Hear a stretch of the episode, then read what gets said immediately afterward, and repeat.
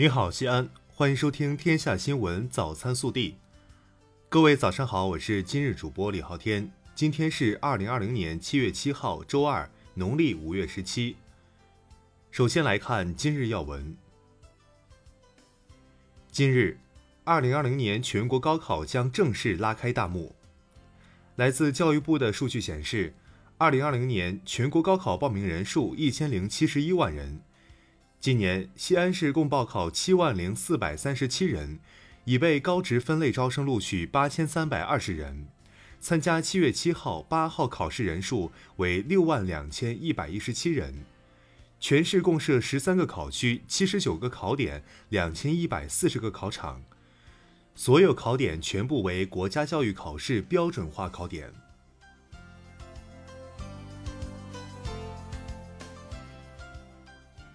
本地新闻。七月六号，市委召开常委会会议，认真传达学习习近平总书记对防汛救灾工作的重要指示，安排我市防汛救灾各项任务。省委常委、市委书记王浩主持会议。七月六号，我市召开创建全国文明城市暨迎十四运城市文明提升推进大会。进一步做好迎十四运城市规划建设管理工作，全面提升城市形象，加快国家中心城市建设步伐。省委常委、市委书记、市委文明委主任王浩强调，要举全市之力，坚决打赢创建全国文明城市攻坚战。七月六号下午，市长李明远前往临潼区浐灞生态区和碑林区调研三大博物馆提升改造工作。他强调，要加强区域统筹，快速有效推进，确保高质量完成任务。日前，西安市民政局完成了我市雁塔区新城区十六条道路的命名方案，目前对道路拟命名进行公示，欢迎广大市民群众对道路拟命名提出意见或建议。公示时间自二零二零年七月六号至二零二零年七月十五号，共十天。七月九号起，地铁五号线西北工业大学站劳动南路转盘，地铁八号线工程杨家庄站凤昌二路至京九路十字交叉路口，地铁八号线工程余家寨站余家寨至贞观路附近将进行围挡施工。七月六号，记者从市人社局获悉，市人社局、市财政局印发通知，提高失业保险稳岗返还标准。将失业保险的保障范围扩大到所有参保人员。二零二零年一月至十二月，领取失业保险金期满仍未就业以及不符合领取失业保险金条件的参保失业人员，经本人申请，可以申领六个月失业补助金，按西安市失业保险金现行标准的百分之八十予以补助。七月三号，民航局飞行标准司发布了首批十三家按照民用航空器维修人员执照管理规则实施执照培训试点机构名单及执照培训类别。西安航空基地辖区民营企业陕西金宇航空科技有限公司榜上有名，成为西北地区唯一的执照培训试点机构，也是全国唯一一家拥有全部培训类别的试点机构。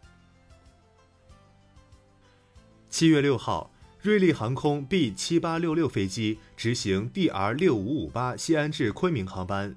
二十二时四十五分，机组反馈前风挡加温故障，有跳火现象。随后，该飞机平安备降重庆江北机场，机组与旅客平安下机，飞机已交由重庆地面飞机维修部门检测。国内新闻。近期，加拿大频繁发生执法部门暴力执法问题，并引发多起游行示威活动。外交部和中国驻加使领馆提醒中国公民密切关注当地治安状况，近期谨慎前往加拿大。七月六号，公安部交通管理局发布通告称，高考期间对涉考车辆发生的轻微交通违法行为，教育警告后及时放行。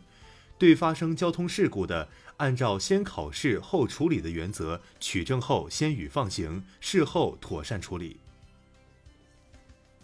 香港特别行政区维护国家安全委员会六号举行首次会议，全体成员出席，由中央人民政府任命的国家安全事务顾问亦列席会议。七月六号，民航局发布通知，决定即日起暂停孟加拉优速航空公司孟加拉国达卡至广州 BS 三二五航班运行一周。这是民航局对外国航空公司的首份熔断指令。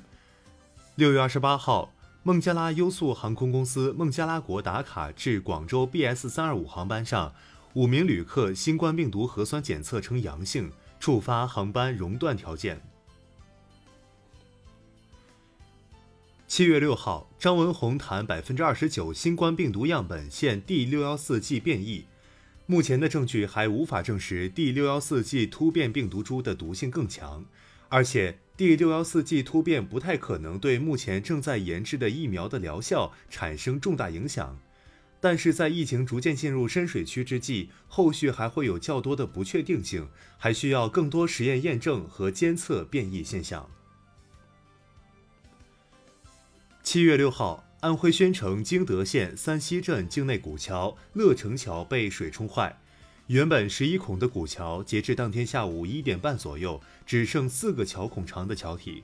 洪水依然凶猛，后续可能还会出现损毁。乐城桥始建于明代嘉靖年间，距今已有四百多年历史，是宣城境内现存最大的古桥，也是皖南第二大石拱桥。二零零四年被确定为安徽省重点文物保护单位。七月五号九时至六号六时，武汉暴雨降雨量为有历史记录以来单日降雨量最大值。综合评估，今年高考期间武汉发生强降雨的概率较大。外语听力考试期间，如遇强雷电干扰影响考试，视具体情况。立即履行报批程序后，可采取暂停听力考试、先笔试后听力考试、延长考试时间等办法应急处置。七月六号，一名网上通缉逃犯在淮安市一居民小区内活动，民警在核查过程中突遇通缉逃犯马红兵、马伟兵持刀行凶，造成一名民警、一名辅警重伤，送医院抢救无效牺牲。抓捕过程中，犯罪嫌疑人马红兵持刀拒捕，民警开枪将其击伤。目前，两名嫌疑人已被抓获。七月五号，湖北襄阳一考生家长周女士在自家门口把孩子和其同学等三人夹在书本内的高考准考证当作废品卖给一过路收废品男子。事发后，家长急忙到废品站寻找，但废品已被打包拉走。当地警方多方寻找，却得知准考证所在的纸堆已被切割粉碎。所幸六号上午，三人顺利补办准考证。以上就是今天早新闻的全部内容。更多精彩内容，请持续锁定我们的官方微信。明天不见不散。